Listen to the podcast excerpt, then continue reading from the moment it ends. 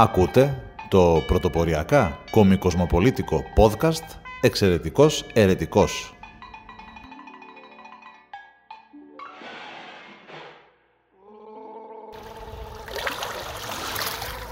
Από το Καραμπουρνάκι Θεσσαλονίκης για κάθε μπαρμπουνάκι Ιωνίου, Αιγαίου, Πασών, Πελάγων, Λιμνών, Ποταμών και Ωκεανών. Γεια σας, γεια σας. Είναι το 12ο επεισόδιο του Εξαιρετικός Ερετικός, αυτού του κοσμοπολίτικου, κομικοσμοπολίτικου μάλλον ε, πρωτοποριακού podcast, το οποίο μεταδίδεται και στο YouTube, αυτή τη φορά χωρίς οπτική επαφή, μόνο ακουστικά. Και σας καλωσορίζω με μία μέρα καθυστέρηση γιατί ως γνωστόν το συγκεκριμένο podcast γυρίζεται ή ηχογραφείται κάθε 7 και 21, αλλά αυτή τη φορά εκτάκτος θα ηχογραφηθεί 22 σήμερα, Νοεμβρίου, που ήταν μια πολύ περιπετειώδης μέρα για εμένα, γιατί προφανώς υποθέτω έχουν απεργία τα ταξί, με αποτέλεσμα να είμαι σε μια στάση του ΟΑΣΤ για περίπου 20 λεπτά. Το πρώτο λεωφορείο που ήρθε έπρεπε να πάω από το κέντρο, ήμουν ψόφιος, δεν μπορούσα να το περπατήσω, έβρεχε, άρα από το κέντρο για να πάω Καλαμαριά έπρεπε να πάρω λεωφορείο ή ταξί. Ταξί γιοκ, απεργία πιθανότατα, γιατί δεν είδα κανένα ταξί να περνάει. Άρα το λεωφορείο το πρώτο στο 20 λεπτό ήταν τίνγκα ζίνγκα σαν παστομένες σαρδέλες μέσα οι επιβάτες. Συνεπώς άνοιξε την πόρτα, βγήκαν δύο, μπήκαν δύο, εγώ ήμουν ο τέταρτος, δεν πρόλαβα να μπω, μάλλον δεν χωρούσα να μπω, δεν θα έμπαινα εξάλλου και να χωρούσα υπό αυτές τις συνθήκες και τελικώς περπάτησα τη μισή απόσταση και την άλλη μισή κουτσά στραβά όπως βλέπουμε στις παλιές ελληνικές ταινίες που είναι κάτι σκαρφαλωμένοι στις στέγες και στα στα φτερά των ε, τροχών. Κάπως έτσι λοιπόν και εμείς καταφέραμε και φτάσαμε στην, ε, στον προορισμό μας. Και νομίζω αυτό είναι ένα παγκόσμιο πείραμα που γίνεται στη Θεσσαλονίκη η οποία αφενός μεν έχει ένα μετρό το οποίο κατασκευάζεται εδώ και 18 όπου να ανεκλείνει 19 χρόνια και δεν υπάρχει φως στο τούνελ για να δουλέψει. Και μπαίνω στον πειρασμό να το συνδυάσω με το γεγονός ότι είμαστε πρώτοι ή δεύτεροι σε παιδική παχυσαρκία πανευρωπαϊκά και πιθανότατα είμαστε και κάπου εκεί και στους ενήλικες από πλευράς παχυσαρκίας. Άρα νομίζω είναι να εκτιλήσετε ένα πείραμα όπου εμείς είμαστε τα πειραματοπρόσωπα, για να μην πω πειραματόζωα πραγματικά, όπου προσπαθούν να μας αδυνατήσουν αφαιρώντας μία-μία τις συγκοινωνίες, δηλαδή τα μέσα μαζικής μεταφοράς. Μετρό θέλετε δεν έχετε, ταξί απεργία, λεωφορείο εφόσον έχει απεργία το ταξί θα το αραιώσουμε κι άλλο, θα το βάλουμε να περνάει κάθε 20-25 λεπτά αντί για το τέταρτο που περνάει κανονικά, που ούτως ή άλλως είναι πολύ αραιά, με αποτέλεσμα τι θα κάνεις σαλονικέ που σου αρέσει η μπουγάτσα, το σουβλάκι και το πιτόγυρο, θα περπατήσεις ή θα κάνεις ποδήλατο. Άρα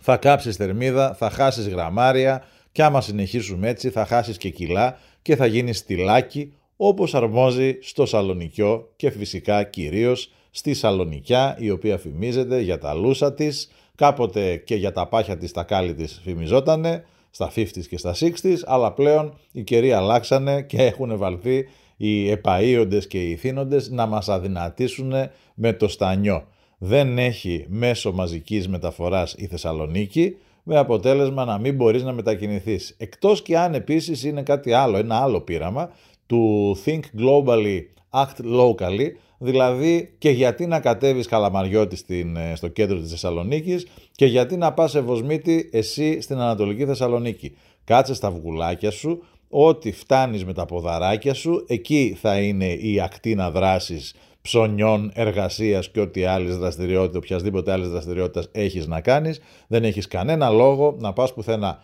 Γιατί on top of all this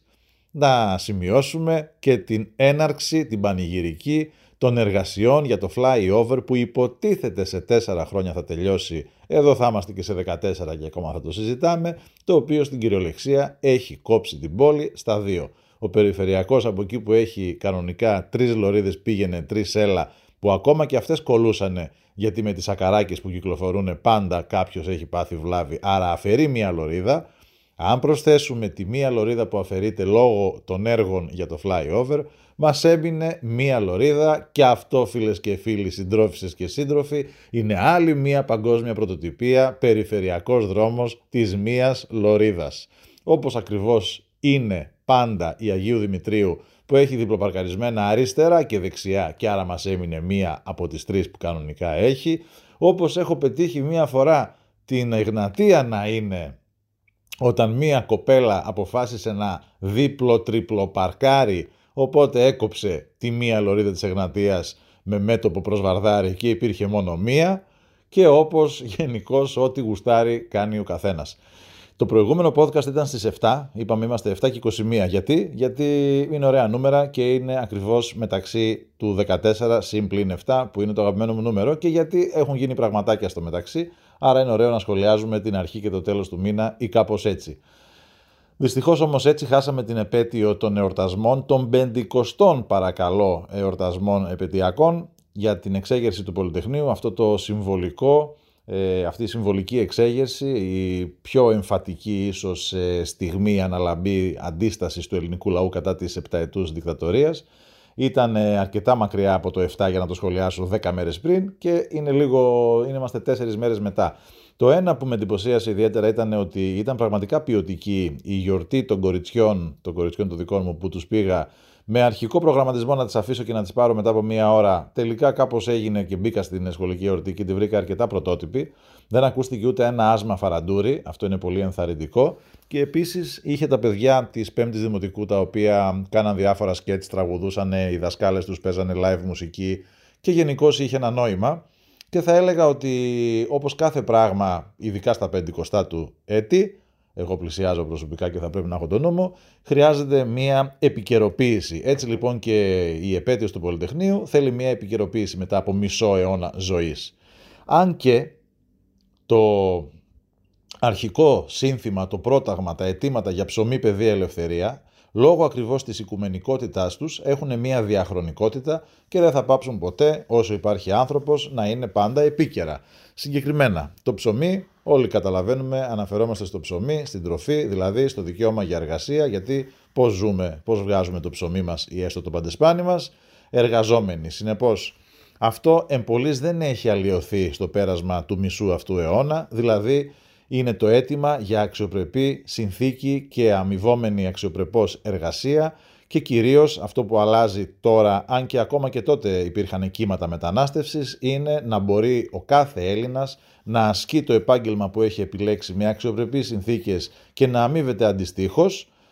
και γιατί όχι αντίστοιχα με την παραγωγικότητά του, εδώ στην πατρίδα μας, να μην αναγκάζονται δηλαδή τα παιδιά μας να ξενιτεύονται προκειμένου να αναζητήσουν μια καλύτερη τύχη σε οποιοδήποτε μέρος της γης, γιατί εγώ προσωπικά έχω φίλους ε, γνωστούς μάλλον που είναι από, από την Αγγλία και Γερμανία που έχουμε όλοι μέχρι Σουηδία, Καναδά, Σιγκαπούρη. Αντιστοίχως, δεν έχω κανέναν γνωστό ή έστω φίλο ή φίλο μάλλον ή γνωστό που να είναι από τη Σιγκαπούρη και να μένει εδώ ή να είναι από τη Σουηδία και να μένει μόνιμα εδώ ή Αμερικάνους ή όλες αυτές τις εθνικότητες που αναφέραμε προηγουμένως. Γιατί συμβαίνει αυτό, γιατί σε όλα αυτά τα κράτη προφανώς για να πηγαίνουν οι Έλληνες και να ζητούν μια καλύτερη τύχη, αυτό σημαίνει ότι εκεί υπάρχουν οι συνθήκες, το κράτος έχει δημιουργήσει τις συνθήκες προκειμένου να μπορούν όλοι αυτοί οι Έλληνες που ξενιτεύτηκαν να αναζητήσουν μια καλύτερη τύχη εκεί, ενώ εμείς δεν έχουμε φροντίσει ώστε να έχουμε τις κατάλληλες συνθήκες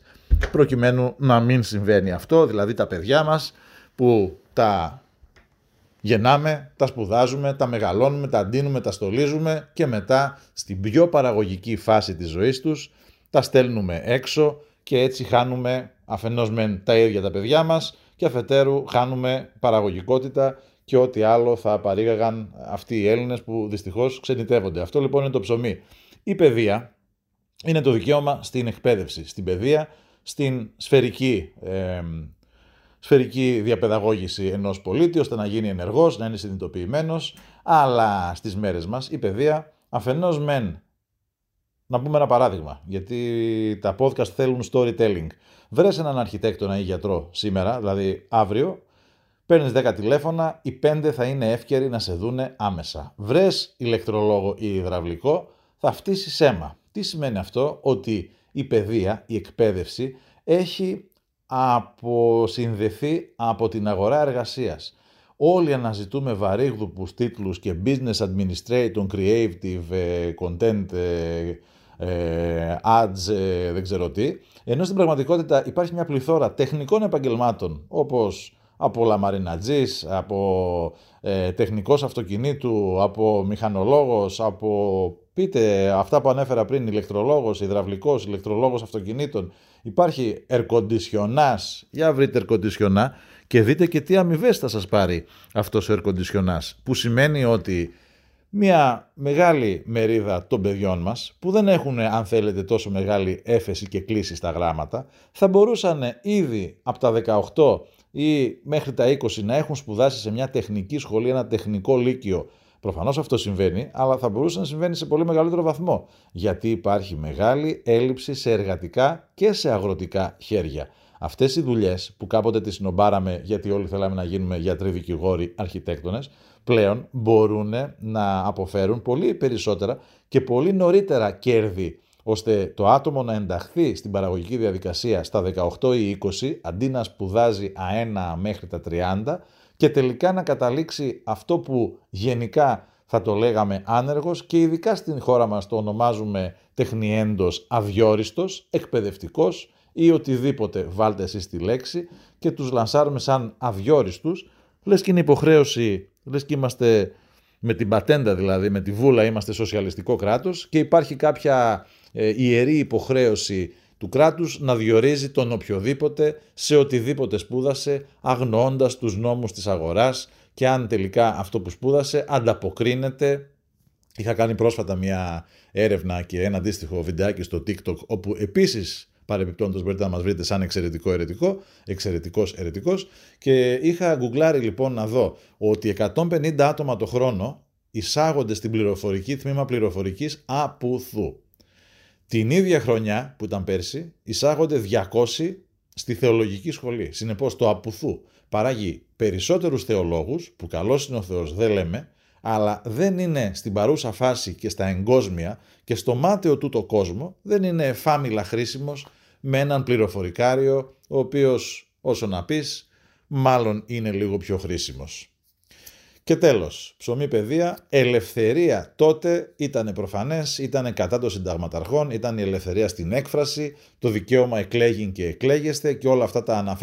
αναφέρετα δικαιώματα που είχε καταργήσει η επταετής Χούντα. Σήμερα πια δεν έχουμε Χούντα, σήμερα εκλέγουμε τους εκάστοτε κυβερνήτες μας, είτε αυτοί είναι βουλευτές, είτε τοπικοί άρχοντες, δήμαρχοι, περιφερειάρχες, όμως κινδυνεύουμε περισσότερο από την αποχή και επίσης σε ό,τι αφορά τα παιδάκια μας, γιατί το Πολυτεχνείο είναι ένα, ήταν ένα ΑΕ και παραμένει ένα ΑΕ, άρα μιλάμε για ε, τα ενδοσχολικά. Ε, λοιπόν, η ελευθερία σε αυτή την περίπτωση είναι ο σχολικός εκφοβισμός, το bullying το λεγόμενο, είναι το δικαίωμα που πρέπει όλοι οι μαθητές αλλά και οι ενήλικες να έχουμε στην διαφορετικότητα, όπως επίσης είναι και το δικαίωμα, αυτό είναι ένα συνδυασμός ελευθερίας και παιδείας,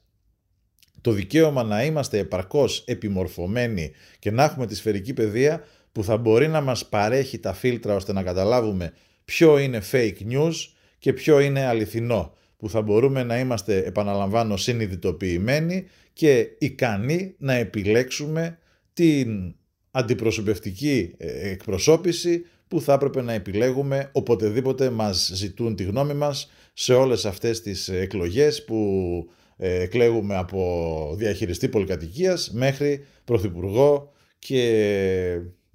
δήμαρχο.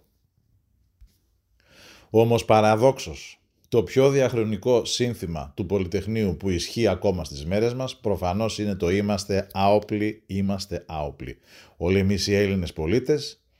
εν έτη 2023, είμαστε άοπλοι σε σχέση με την κρατική όχι τόσο αυθαιρεσία που παραπέμπει περισσότερο σε αυταρχικά καθεστώτα. Δεν θέλω να ισχυριστώ ότι αυτή τη στιγμή ή τα τελευταία χρόνια στην Ελλάδα έχουμε αυταρχικά καθεστώτα. Είμαστε άοπλοι όμως έναντι της αδιαφορίας της ε, εκάστοτε κυβέρνησης σε σχέση με τα προβλήματα της καθημερινότητας, σε σχέση με την ασφάλεια του πολίτη. Σήμερα, 22 Νοεμβρίου που ηχογραφείτε το συγκεκριμένο, το 12ο παρακαλώ podcast του Εξαιρετικός Ερετικός. Είναι η μέρα που συνελήφθη ένας Σύριος γιατί έκανε απόπειρα βιασμού που είναι τα τελευταία χρόνια η, πολλο, πολλαπλά, η πολλωστή φορά που αποπειράται το αυτό, κακούργημα, το οποίο όμως για κάποιο λόγο η ελληνική δικαιοσύνη, η ελληνική πολιτεία εν γέννη, δεν κατάφερε να περατώσει τη δίκη και να του απονείμει την ποινή που θα του έπρεπε Δηλαδή κυκλοφορεί ανάμεσά μας κάποιος, άσχετο αν είναι Σύριος ή Έλληνας, ο οποίος ενώ έχει, συλληφθεί, έχει συλληφθεί πολλάκις κατηγορούμενος για το εν λόγω αδίκημα που είναι κακούργημα ή θα έπρεπε, δεν γνωρίζω νομικός δεν είμαι, όμως δεν μπορεί να κυκλοφορεί ένας δυνάμει ή και πραγματικός βιαστής εκεί έξω, χωρίς να έχει εκτίσει την παραμικρή ποινή επειδή κάποιοι α, μέρημνα τον ε, απελευθερώσανε να συνεχίσει εξίσου αμέριμνα αλλά και ελεύθερα το καταστροφικό του δυνάμει έργο ως κατά βιαστής. Κρατική αυθαιρεσία μπορεί να θεωρηθεί, γιατί εγώ είμαι σχετικά, θέλω να πιστεύω, νέος και κατάφερα τελικά να περπατήσω τα δύο τρίτα της διαδρομής από το κέντρο μέχρι την Καλαμαριά. Όμως αν ήμουνα, αν ήμουνα λίγο πιο αδύναμος, αν ήμουνα πιο γέρος, ε, αν, ε, αν πονούσε το πόδι μου βραδρεφέ, δεν θα μπορούσα να το κάνω αυτό και θα έπρεπε να περιμένω ώρες μέχρι να περάσει επιτέλους το λεωφορείο που θα μπορούσε να με χωρέσει. Και ερωτώ, αν ήμουνα σε αναπηρικό αμαξίδιο που σήμερα δεν μπορούσε να χωρέσει, όρθιη, όρθια καρφίτσα δεν μπορούσε να χωρέσει μέσα στο λεωφορείο, τι θα, τι θα συνέβαινε. Έστω ότι κάποιοι συμπολίτες μας θα ευαισθητοποιούνταν σήμερα που, έχει, που ήταν τίνγκα όλα τα λεωφορεία του ΟΑΣΤ και περνούσαν ένα μισάωρο, έστω ότι κάποιοι συμπολίτες θα ευαισθητοποιούνταν και θα κάνανε ένα χώρο στοιχειώδη για να ανέβει το αναπηρικό αμαξίδιο. Αυτοί οι συμπολίτες πώς θα γυρνούσαν σπίτια ή θα πηγαίναν αντιστοίχως στις δουλειές τους; Αυτός ο άνθρωπος θα μπορούσε, θα είχε το σθένος να Καλά, προφανώς θα τους ευχαριστούσε, αλλά θέλω να πω πόσο ηθικά αλλά και πρακτικά σωστό είναι να βάζουμε τέτοια διλήμματα στην κοινωνία όταν αυτά θα έπρεπε να έχουν λυθεί προπολού. Δεν μπορεί εν έτη 2023 οι δημόσιες συγκοινωνίες να χειροτερεύουν και πρακτικά να είναι ανύπαρκτες ενώ όλος ο κόσμος γύρω μας προοδεύει. Συνεπώς το είμαστε άοπλοι ταιριάζει απόλυτα στον μέσο Έλληνα πολίτη ο οποίος είναι ε, άοπλος, ε, είναι απροστάτευτος και αβοήθητος απέναντι αν όχι στην κρατική αυθαιρεσία τουλάχιστον στην κρατική αδιαφορία. Και όλα αυτά φίλες και φίλοι φυσικά κάποτε πρέπει να λάβουν τέλος και για να γίνει αυτό χρειάζεται μια κυβέρνηση κομάντο η οποία θα ψηφίσει, το πολιτικό κόστος θα αδιαφορήσει για τα χαμένα ψηφαλάκια αλλά θα βάλει πάνω απ' όλα προμετωπίδα της το εθνικό και το κοινωνικό συμφέρον και θα ανέλθει, ελπίζω, κάποτε στην εξουσία με σκοπό και γνώμονα το γενικό καλό και όχι το πώς θα θρέψει και θα καλοαναθρέψει τους κομματικούς στρατούς ή πώς θα διαιωνίσει πολιτικές κάστες και πολιτικά σόγια, δυναστείες ή πώς θα γίνει να κάνουμε μελέτα χωρίς να σπάσουμε μισό αυγό. Αυτό είναι άλλη μια παγκόσμια ελληνική πρωτοτυπία και Καλό είναι όπως πάντα στο τέλος αυτού του επεισοδίου να σας δώσω τροφή για σκέψη ούτως ώστε όλοι μαζί να προβληματιστούμε, να δούμε τι μας φταίει, αν είναι στραβός ο γυαλός ή στραβά εμείς αρμενίζουμε και αν τελικά μας αξίζουν όλα αυτά που μας συμβαίνουν ή αν δεν μας αξίζουν και αξίζουμε κάτι καλύτερο, πώς θα το αναζητήσουμε, από πού θα βρεθεί αυτό το καλύτερο και αν ήρθε η ώρα επιτέλους να γίνει μια ριζική, ρηξικέλευθη αλλαγή στα πολιτικά στάσιμα νερά της χώρας και αν υπάρχουν ικανά σε αριθμό και ποιότητα και μέγεθος βοτσαλάκια που θα ταράξουν αυτά τα στάσιμα πολιτικά νερά. Σας παραπροβλημάτισα, το ξέρω, γι' αυτό και σας αφήνω εδώ να τα αναλογιστείτε όλα αυτά, γλυκά μου βοτσαλάκια και καλή αντάμωση, ελπίζω την επόμενη φορά να είμαι συνεπής και να τα πούμε την 7η του Δεκέμβρη αχανούλα του χιονιά που κάπου εκεί κοντά γιορτάζεις. Σας φιλώ μουτς. Γεια σας.